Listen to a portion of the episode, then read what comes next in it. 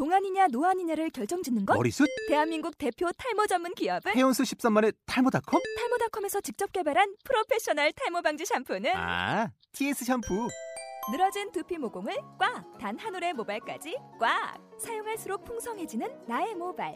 이제 탈모 고민 끝! TS 샴푸. e-book 뉴스 아, 아, 국민 여러분, 안녕하십니까. 소치 올림픽의 열기와 성원으로 뜨거운 요즘, 김연아 선수의 프리 경기를 하루 앞둔 20일에 인사드리는 앵커 안건태입니다. 우리 선수들이 열악한 환경을 딛고 최선을 다해주고 있습니다.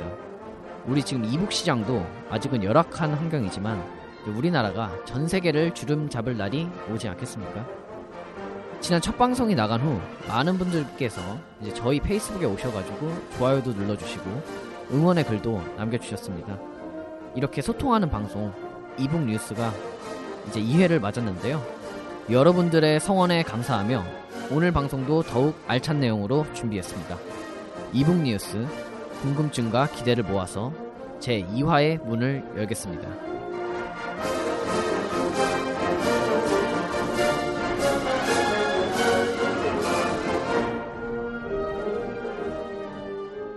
전자출판 업계나 전자책 산업 동향의 소식들을 모아 모아 모아놓은 뜨거운 그 현장 핫 이슈 이슈 네, 오늘도 전자출판 업계 핫 이슈를 들고 오셨습니다.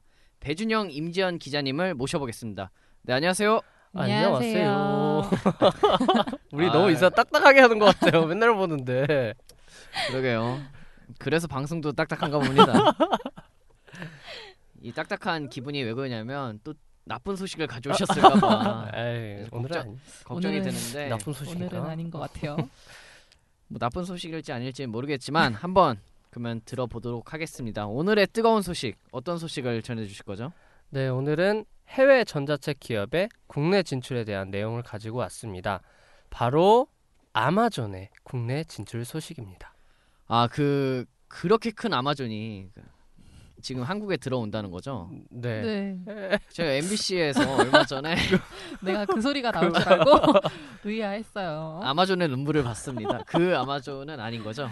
아, 저놈의 네. 개그. 악어 때가 나온다. 아, 그- 그때 아, 네. 저도 사실 그 아마존 이건 정말 저희 하이 개그였고요. 하이게 근데 아마존에 대해서 저도 자세히까지는 모르지만 간단하게 이제 들어서 알고 있는데요. 뭐 이제 우리나라에 들어온다고 얘기를 들었어요. 네, 그래서 이번에 핫이슈 이슈 코너에서는 아마존의 국내 진출을 한다는 소식을 통해서 그동안 아마존이 어떤 행보를 거쳐왔는지 그에 따른 국내 전자책 시장의 반응은 어떤지 살펴보고자 합심해서 조사를 한번 해봤습니다. 그러면 지금 업계분들이나 뭐 청취자분들이 가장 궁금한 내용을 좀 물어보려고 해요. 그럼 정확하게 우리나라의 아마존이 언제 진출을 한다고 합니까? 네, 일단 기본적으로는 2013년 5월에 한국에 이미 법인은 설립이 되어 있는 상태인데요. 그래서인지 지속적으로 국내에 들어온다는 소식이 있었어요. 근데 지금까지는 계속 진출을 하지 못하고 있었죠. 근데 빠르면 올 상반기에 들어올 예정이라고 소식이 전해지고 있습니다. 아직 정확한 시기가 정해진 건 아닌데요. 다만 전 구글 코리아 염동훈 사장이 아마존 general manager가 되었다는 소식이 들려왔어요. 그러다 보니까 본격적으로 시장에 뛰어들려는 움직임이 보인다라고들 평가를 하고 있는 것이고 해외 언론에서는 이미 한국에 진출한다는 내용이 공공연하게 알려져 있는 상황이기 때문에 빠르면 상반기라고 보고 있는 것이죠. 더군다나 국내로 진출하게 된 계기가 이제 조금 중요하다고 볼 수 있는데요. 이게 국내 소비자의 해외 직구매 시장의 규모가 커졌기 때문이라고 보고 있습니다. 이게 최근 2조 원을 넘었다고 하더라고요. 이게 아마존은 전자책뿐 아니라 다른 물건들도 복합적으로 판매를 하고 있는 최대 온라인 쇼핑몰이기 때문에 해외 물건에 대한 국내 수요자가 많으니까 이걸 기회라고 생각을 하게 된 거겠죠. 저도 사실 이제 가끔 해외에서 직구매를 하는 편이에요. 그래서 뭐 필리핀 쪽에서는 뭐 바나나를 좀 사오기도 하고 그리고 뭐 제가 뉴질랜드 이런 쪽 호주나 이런 오세아니아 쪽에서는 뭐 코알라도 애완동물 이렇게 사오기도 하는데 아 이거는 또 제가? 예, 개그 욕심이 있어가지고요. 근데 사실 그 구매하는 걸 보니까 진짜 정말 싸긴 싸더라고요 그쪽이. 네, 국내 소비자 측면에서 보면 보관과 배송, 운송이 동시에 가능하고 자급자족이 가능한 체계이기 때문에 어, 해외 제품을 국내에서 사는 가격보다 더 값싸게 쇼핑이 가능하다는 점이 크게 작용할 것으로 보입니다. 네, 근데 저처럼 아까 뭐 아마존 그 얘기를 해서 그 습지지대라고도 생각하시는 분들도 있을 거예요. 분명. 그러면은 분명 있을 거라고 생각합니다. 말 나온 김에 청취자분들을 위해서 아마존에 대해서 좀 간단하게 설명을 해주세요. 네, 그건 제가 설명해 드리겠습니다. 아마존은 1995년 미국 시애틀에서 인터넷 서점으로 문을 열었는데요. 어, 7월 달에 처음 문을 열었습니다. 1년 동안 월 34%라는 매출 신장률을 보이면서 세계적으로 인터넷 서점 돌풍을 일으켰죠. 그래서 미국의 수많은 서점들이 아마존으로 인해 도산, 도산하기로 했습니다. 국내 중소 서점이 지금 대형 서점에 밀려난 것과 같은 그런 같은 이치인 거네요. 네, 맞습니다. 아마존은 인터넷 서점의 성공을 발판 삼아 1997년부터 음악, 영화, 의류, 가구, 음식 등과 같은 것을 포함한 IT 기기 제품 라인을 다양화하면서 지금의 오픈마켓의 모양새를 갖췄습니다. 어, 더불어 우리가 잘 알고 있는 전자책 단말기 킨들과 킨들 파이어 태블릿 PC를 만들어 판매하기도 했죠. 1997년에 250만 종 이상의 서적 데이터를 구축하는 등 어, 지금의 아마존이 있기까지 바탕이 되었던 인터넷 서점의 역할을 끊임없이 발전해 나갔습니다. 그러다 보니 지금의 아마존이 만들어진 것이겠죠. 그 국내 전자책 이 업체랑은 아, 전자책도 그렇고 뭐 출판 이 서점 업체와는 좀 다, 약간 다른 양상을 보이고 있는데 그 책을 넘어서 이제 뭐 IT 제품이나 뭐 모든 것들에 손을 뻗치고 있는 거예요. 그래서 이게 어떻게 보면 아마존의 성공 요인이라고 볼 수 있을 것 같은데 그럼 전문가들은 성공 요인에 대해서 어떻게 분석을 하고 있나요? 네, 몇 가지가 있는데요. 첫 번째로 광범위한 데이터베이스 구축을 통한 유통비와 재고 부담 비용의 획기적인 절감을 첫 번째로 꼽았고요. 어, 두 번째로 다양한 고객 서비스 시스템 구축, 그리고 마지막으로 전 세계 웹사이트와 자사 사이트를 연결하는 치밀한 전략적 제휴 등이 꼽히고 있습니다. 특히 마지막에 언급한 전 세계 웹사이트와의 전략적 제휴의 경우 전 세계 220개국 2만 2천여 개가 넘는 웹사이트와 제휴를 해서 2천만 명이 넘는 고객을 확보할 수 있는 밑바탕이 되었죠. 네. 그러게요. 이입니다. 2라는 숫자가 너무 222. 방송을 그러네요. 듣고 계신 홍진호 씨는 네, 뭐 아시는 분은 아시겠지만 2회 재앙. 예. 아 근데 2천만 명이면은 우리나라의 이제 거의 반 정도의 이제 인구 숫자인데 그 나라별로 이제 별도의 웹사이트를 운영하는 곳도 있다고 들었는데요. 네, 몇 군데가 있는데요. 제가 빠르게 한번 읽어보겠습니다. 미국, 캐나다, 영국, 독일, 오스트리아, 프랑스, 중국, 일본, 이탈리아, 인도, 스페인, 브라질, 멕시코 총 13곳이 있습니다. 멕시코. 이게 국내에도 들어오게 된다면 한국을 포함해서 총 14곳이 되겠네요. 완전 가- 옛날에 교육 콘서트에서 강성 그 지하철 하는 거 있죠? 수원, 병천, 전화. 음, 멋있습니다. 네, 근데 듣다 보니까 어떻게 보면 이제 전자책 시장보다는 다른 물건을 판매할 수 있는 그런 마켓으로서 이제 한국을 평가하고 들어온 것이라고도 볼 수 있을 것 같은데요. 네, 그렇습니다. 전자책 시장과는 별개지만 최근 스웨덴 가구와 소품을 취급하는 이케아라는 브랜드가 국내 입점을 준비하고 있습니다. 어, 덕분에 국내 가구 및 소부, 소품 업체들은 독과점 현상이 일어날 것이라는 걱정이 이만저만이 아닌데요. 어, 국내 출판계 역시 비슷한 반응을 보이고 있습니다. 네, 가장 민감하게 받아들이는 곳이 역시 서점가 쪽인데요. 현재 국내 대형 서점으로 인해 중소 서점은 거의 문을 닫은 상태잖아요. 사실 이게 국내에서는 굉장히 큰 문제로 지적이 되고 논의되었던 사안 중에 하나예요. 그런데 최근에 그 대형 서점 역시 매출이 감소를 하고 있다고 전해졌어요. 교보문고의 경우에는 지난해 매출이 오프라인 서점에서 3.7% 감소해서 전체적으로는 2012년에 비해 0.8% 줄었다고 전해지고 있습니다. 네, 그러면 인터넷 서점이 지금 사실 예스24나 알라딘 같은 온라인 서점 판매가 좀 늘어서 이제 그런 게 아닐까요? 그렇게 생각하실 수도 있는데요. 지난해 온라인 서점의 시장 점유율이 2012년 35.7%까지 늘었음에도 1997년부터 이어오던 두 자릿수의 성장세가 최근 2년 연속 하향세를 보이고 있습니다. 결국엔 오프라인과 마찬가지로 힘든 상황이라는 거죠. 아마존의 등장은 기존의 인터파크, 지마켓처럼 멀티 오픈마켓이 하나 더 등장하게 되는 것과 다름없고 어, 결제 방식 역시 소비자들에게 더 편리하게 다가갈 수 있는 구조이기 때문에 아마존의 등장은 당연히 반갑지만은 않을 것입니다. 그럼 지금 말씀하신 거 보면은 그 결제 방식에서 편리하게 다가갈 수 있는 구조라고 말씀을 하셨는데 어떤 부분에서 더 편리하게 다가갈 수 있다는 거죠? 네, 현재 국내에서 결제를 하려면 매번 카드 번호를 넣고 공인 인증서를 로그인해야 하는 이런 번거로운 절차가 진행되고 있습니다. 어, 물론 카드 도용을 막고 본인을 확인하는 중요한 절차이긴 하지만 주기적으로 구매하는 사이트에서만큼은 쉽고 간단하게 결제되었으면 하는 그 마음 한 번쯤은 네. 다 가져보시지 않았나요? 그렇죠. 네. 사실 저도 지금 핸드폰이 고장 나가지고 결제를 못하는 상황이에요. 다 여기 다 있거든요. 공인인증서랑 뭐 카드나 이런 내역이 다 있는데 사실 한 번에 이렇게 딱 결제를 누르면 되는 게 진짜 간편하고 좋은 거잖아요. 네, 그렇죠. 아마존은 이미 이러한 결제 방식으로 운영이 되고 있었고요. 국내에서 상용될 수 있을지는 잘 모르겠지만 이미 뭐 아이폰이나 아이패드 등 iOS 기반을 사용한 경험이 있는 사람들은 그 처음에 등록을 할 때 카드 번호를 입력을 하고 바로 그냥 결제를 해버리잖아요. 그 편리함을 알기 때문에 다른 오픈마켓보다 더 많이 이용할 수 있을 것이라는 생각이 좀 들게 되네요. 또 이런 결제 방식 말고도 아마존이 이제 당일 배송 이 마케팅 방법을 통해서 해외에서 좀 어필이 됐다고 알고 있거든요.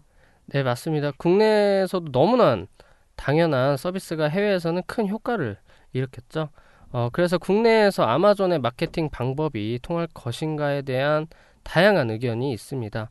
하지만 기본적으로 다양한 나라와 문화권에서 이미 경험을 많이 쌓았기 때문에 그 이외에도 더 효과적인 마케팅 방법이 있지 않을까라는 생각을 합니다.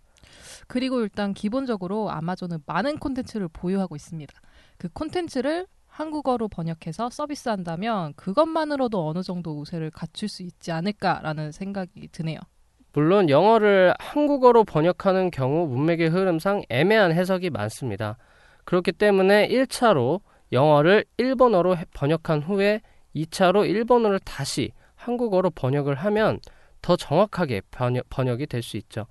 어, 이러한 상황을 보면 이미 일본 시장에서 1년 만에 38%의 지분율을 가질 정도로 성공을 거두고 있는 것으로 봤을 때 아마존이 보유한 컨텐, 컨텐츠들이 일본어로 많이 번역되어 있음을 알 수 있고 일본어로 번역되어 있는 컨텐츠가 한국어로 번역되어 들어온다면 어, 유통하기 더할 나위 없이 좋을 것이라는 생각이 듭니다. 국내 시장을 노리는 전략이 될 수 있겠죠. 출판계에서는 아- 사실 아마존이 들어오는 거에 대해서 좀 걱정을 많이 하는 부분도 있고 또 유통업계도 또 똑같은 상황인데 어떻게 보면은 또 좋게 생각하는 여론도 많은 것으로 알고 있습니다. 네, 맞습니다. 국내 전자책 시장의 성장률에 영향을 미치는 것으로 대표적인 것이 인식적인 측면인데요. 거기에 대한 활성화를 기대하는 부분이 많이 있는 것 같아요. 아무래도 아마존이 글로벌적인 기업인데 그 기업의 모태가 되는 것이 서점의 역할이고 현재는 전자책 사업을 활발하게 하고 있다면 아무래도 국내 수요자들이 전자책에 대한 자연스럽게 인식을 높이고 수요도 늘어나고 그렇게 될 수밖에 없는 거라는 예측인 거죠. 더불어서 전자책 단말기를 저렴하게 공급을 할 수 있을 것이라는 예측도 나오고 있는데요. 아마존의 경우에는 킨들을 자체적으로 생산을 해서 판매를 하고 있기 때문에 독자들에게 전자책을 더 쉽게 접근할 수 있도록 마케팅적인 측면에서 좀 가격적으로 다운을 해서 풀지 않을까라는 의견이 좀 많이 나오고 있습니다. 그 방금 말하신 그 마케팅 기법 같은 경우는 실제로 일본에서 사용한 마케팅 방법이라고 들었는데요. 네, 일본에서 굉장히 많은 효과를 본 케이스인데요. 일본은 사실 한국이랑 여러 가지 면에서 오프라인 출판 시장이 많이 닮아 있습니다. 그래서 일본 시장에서 성공했던 이유 중 하나인 단말기 보급이 국내에서도 어느 정도 먹히지 않을까라는 생각을 하게 된 거죠. 거기에 전자책 포맷 및 DRM이 지금 국내는 표준화되어 있지 않은데 자사의 책은 이제 자사와 제휴되어 있는 단말기에서만 볼 수 있는 사실 이 불편함이 있어요. 근데 아마존에서는 어느 정도 해결될 것으로 보이고 있는 거죠. 워낙 많은 컨텐츠를 보유하고 있어서 소비자들이 겪고 있는 그 갈증이 해소될 수 있다는 생각이 듭니다. 이제 아마존이 들어옴에 따라서 소비자들에게는 되게 좋은 이제 환경이 이루어질 수도 있을 것 같은데 어떻게 보면 전자책 유통업계나 아니면 제작업체에는 되게 굉장한 타격이 있을 것으로 보이는데요. 이러다가 혹시라도 이제 가장 우려가 되는 게 그 해외 기업인 아마존이 국내 전자책 시장에 주도권을 가지게 되면은 그 해외 기업이 우리나라의 전자책 시장을 음. 좌지우지하는 거 아니에요. 그러면 그렇죠. 엄청난 문제가 생길 수도 있을 것 같은데요. 네, 현재는 득과 실 둘 중에 어느 부분이 더 클지는 미지수이지만 어, 실부터 따지게 되는 것은 어쩔 수 없는 것 같습니다. 앞서 언급된 대로 배송과 관련해서 크게 영향력이 있지, 있을 것 같지 않다는 의견도 많고요. 어, 더불어 가격 비교가 심한 국내에서 아마존이 다른 마켓보다 월등히 싼 가격이 아니라면 크게 경쟁력이 없을 것이라는 전망도 나오고 있습니다. 네, 아마존이 이제 본격적으로 국내에 진출하게 되면은 이제 사업을 진행하게 됐을 때이 전자책 시장에 어떤 영향을 줄지 그런 게 기대되는데 개, 개인적으로는 이제 긍정적인 이런 결과를 낳아줬으면 좋겠습니다. 네, 전자책과는 좀 상관없는 부분일 수 있는데요. 2006년도에 아마존 웹 서비스라는 회사가 자회사가 설립이 됐어요. 그게 2월 13일 날 관련 서비스를 설명하는 설명회를 가졌습니다. 클라우드 컴퓨터 서비스인데요. 요게 어떤 장점이 있는지 실제 국내에서도 활용이 되고 있는 사례를 좀 소개하는 자리였는데요. 이처럼 다른 쪽의 움직임이 보이기 시작한다는 것은 아마존의 국내 진출이 멀지 않았다는 것을 의미하지 않나라고 생각을 한번 해봅니다. 네, 제가 그 아마존 웹 서비스 설명회를 임재현 기자와 갔다 왔는데 제가 느낀 건 딱 하나였습니다. 만약에 스타트업 기업들이 이 웹 서비스를 사용하면은 초기 자본이 조금 덜 들게 된다는 거. 아마 그런 그런 가격 면에서 이 서비스가 굉장히 좋은 것 같고요. 뭐 아마존을 홍보하는 건 아니고, 아무튼 그런 것 같아요. 그리고 그래서- 전자책 콘텐츠가 늘어나면 아무래도 그걸 보관하는 그 용량이 분명히 문제가 될 것 같은데 그것도 약간 연동이 될 수 있는 그런 서비스인 것 같더라고요. 네, 뭐. 여러모로 뭐 사실 영 상관이 없지는 않을 것 같기도 하고요. 네. 적극적으로 아마존이 국내 기업의 이름을 알리기 위해 자료를 마련하고 어, 홍보하는 점에서 앞으로 아마존이 얼마나 빠른 속도로 어떤 방식으로 국내에 처음 소개될지 기대됩니다. 그럼 기왕 이렇게 된 거 우리가 팟캐스트를 진행하면서 아마존에 대한 얘기를 많이 했는데 오늘 아마존 이 관계자가 이 방송을 들을 수도 있잖아요. 그럼 저희가 어, 협찬 한번 따보는 아마존 대표 성함이 어떻게 되죠? 영어로 해야 되는 거 아니에요? Do you know Gangnam Style? 아마존 대표님 제가 알기로는 아마존 아 죄송합니다. 사실 저, 사실 이거 개그하려고 여태까지 좀 계속 생각하고 있었던 계속 거. 생각하고 있었는데 아마존 여러분 지금 업계에 계신 분들 이거 굉장한 하이개그입니다. 나중에 가셔서 써먹으셨으면 좋겠고요. 저도 이렇게 전자출판을 공부하는 이런 우리 같이 어떻게 보면 전자출판을 다 같이 공부하고 있는 상태인 거예요. 전자출판이 그렇죠. 아직 이렇게 커 나가지 않았기 때문에 국내에서는 그래서 이 업계에 뛰어들어야 될 할 사람으로서 그 아마존의 행보에 주목해 보도록 해보겠습니다. 네 오늘 소식 전해주신 두 분 너무 감사합니다. 감사합니다. 감사합니다. 예 광고 듣고 오겠습니다.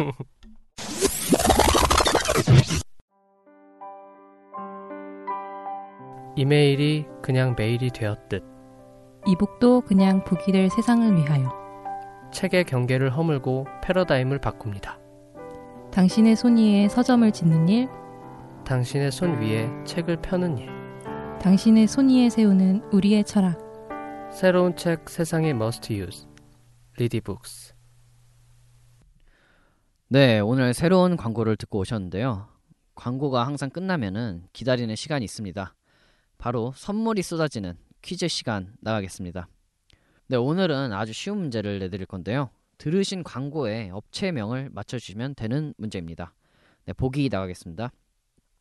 1번 라디오 북스 2번 닐리디 북스 닐리리야 닐리리야 릴리디 북스 네, 3번 리디북 소리 4번 리디북 X. 네, 정답을 아시는 분들은 페이스북에 이북 뉴스를 치고 들어오셔서 퀴즈 공지글에 댓글로 답을 남겨주시면 되겠습니다. 추첨을 통해 세 분께 이 회사의 상품권을 쏴드리도록 하겠습니다.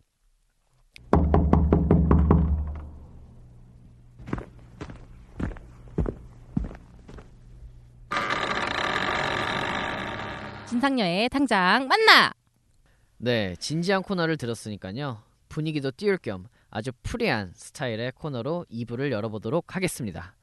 인터뷰가 필요한 곳이면 어디든 찾아가 진상을 밝히는 여자 진상녀의 당장 만나 시간입니다. 네, 오늘은 진상녀가 경기대학교 일반대학원 전자출판 콘텐츠학과에 관련된 분들을 인터뷰한다고 하는데요.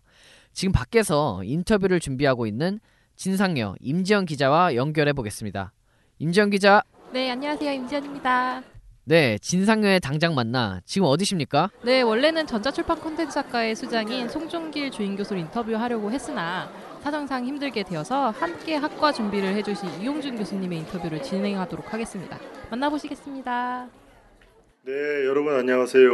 어, 대진대학교 신문방송학과 이용준 교수입니다.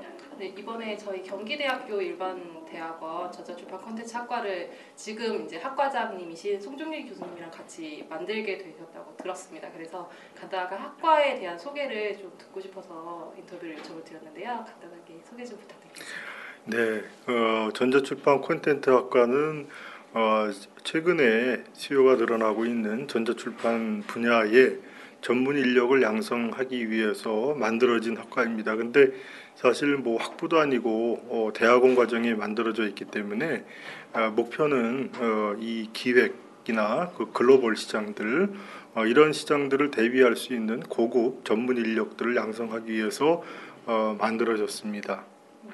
학과를 그 설립하게 된 과정 중에 약간의 비하인드가 있다고 들었는데 간단하게 소개 부탁드립니다. 네, 사실은 어, 전자출판 분야에 대한 어, 인력이 필요하다는 어, 인식들은 출판계를 비롯해서 정부에서도 오래전서부터 해왔습니다. 그런데 어, 사실은 어, 이쪽 분야의 인력을 양성할 수 있는 어, 이 단기 교육 과정들은 많이 있었는데요.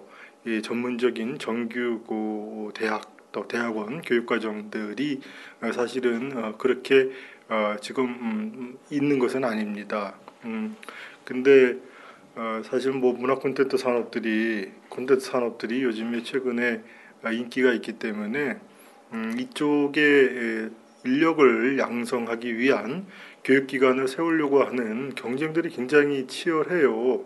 그런 입장에서 놓고 본다면은 전자출판 콘텐츠 학과의 필요성들 이런 부분들은 사실 그 이전서부터 많이 예, 인식이 돼 왔습니다만은 어, 이거를 이 정부에서 전액 어, 장학금으로 지원을 할 수 있는 어, 인력 양성 과정으로 만드는 데는 사실 어, 적지 않은 어, 노력과 힘이 들었습니다. 굉장히 치열한 경쟁을 거친 과정에서 어, 전자출판 콘텐츠 학과가 예, 탄생이 되게 되었습니다.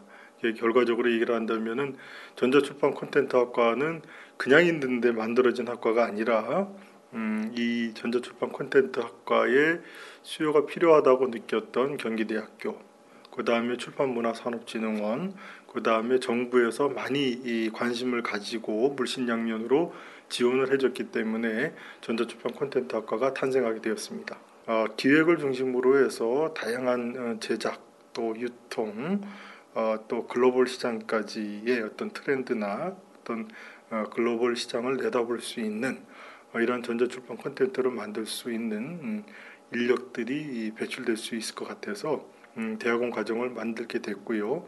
사실 어, 대학원 과정에서의 전자출판 콘텐츠 학과는 어, 그런 의미에서 놓고 본다면은 어, 출판계나 정부로부터의 반응이 좋은 것 같습니다.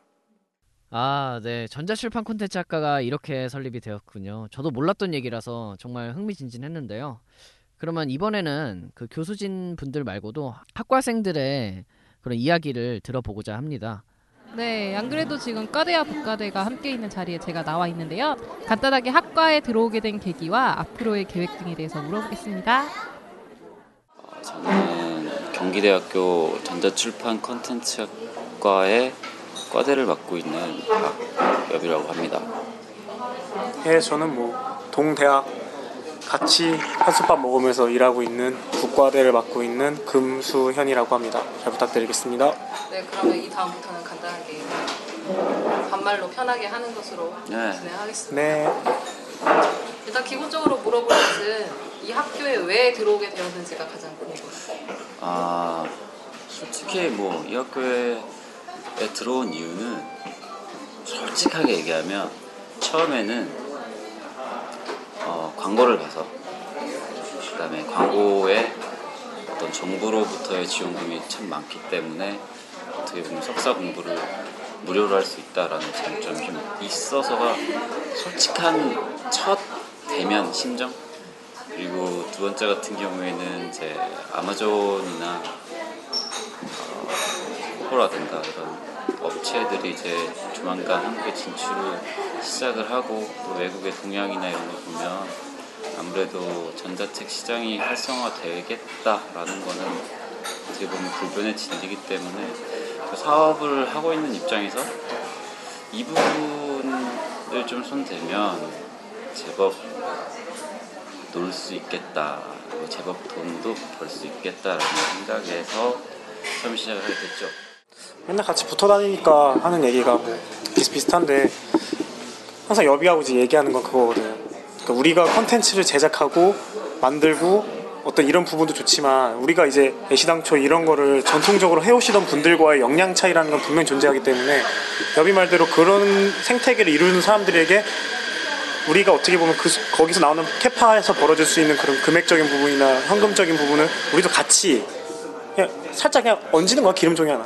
기름종이 하나 얹어서 같이 보이는 거지. 우리도 얻고 이쪽도 얻는 그런 약간 좀 그쪽 생각을 많이 하고 있는데 근데 저 나는 지금 솔직히 아직은 조금 유, 학교를 졸업할 때까지는 좀 유보를 해야 될 것 같은 게 이것이 이따 뒤에 학교 생활 부분에서 나올 거 나올 수 있는 부분이긴 하지만 어쨌든 전자책 자체만으로 우리가 생산하고 기획하고 이런 거 가지고는 아직은 좀 나는 위헌적인 상태인 것 같아요. 뭐 나 같은 경우는 원래 아까 말한 것처럼 잡지나 전자 컨텐츠 들어가는 유통 과정 같은 거를 전혀 몰랐다가 그 일단 그거를 공부했다는 거라 그리고 좀 더 그거보다 심도 있는 컨텐츠들을 좀 더 알아볼 수 있고 내가 찾아볼 수 있는 눈이 조금 생겼다는 거 아직은 정확한 건 아닌데 그 정도 눈은 세- 좀 선구안이 생긴 거 그 정도? 나는 여기 와갖고 좀 얻어가는 것 중에 하나가 좀 사람이었으면 좋겠어. 어쨌든 간에 2년이란 시간이 흐른 후에는 우리가 이 업계에 다 실무자들 혹은 기업을 운영하고 있는 사람들도 있을 거고 조금 더 전문적인 공부를 하는 그런 20명의 인재들이 되어 있기 때문에 이 업계 들어와서 제일 좋은 거는 미래 실무자들을 미리 만났다는 거? 그런 부분들이 좀 좋고 그 다음에 이제 어, 내가 하고 싶은 공부 원 없이 할 수 있는 거? 원래 나 사회생활 하다 보면은 그런 거 있잖아. 막 아, 나 공부하고 싶은데 시간이 너무 없는 거야. 근데 학생 신분으로 돌아가니까 내가 하고 싶은 걸 막 할 수 있는 거지. 그게 뭐든 간에. 그러니까 전자출판에 관련된 거든 뭐 영어든 아니면 뭐 경영이든 하고 싶은 공부는 도서관에 다 있는 거야. 그러니까 그거 참 좋고 뭐. 아, 오늘 너무나 이렇게 진실된 이야기를 들어서 여튼 이런저런 학과에 대한 관련된 이야기를 잘 들었습니다. 오늘 인터뷰 진행하신 진상녀 임지영 기자 오늘 고생 많으셨습니다. 네, 다음 시간에 뵙겠습니다.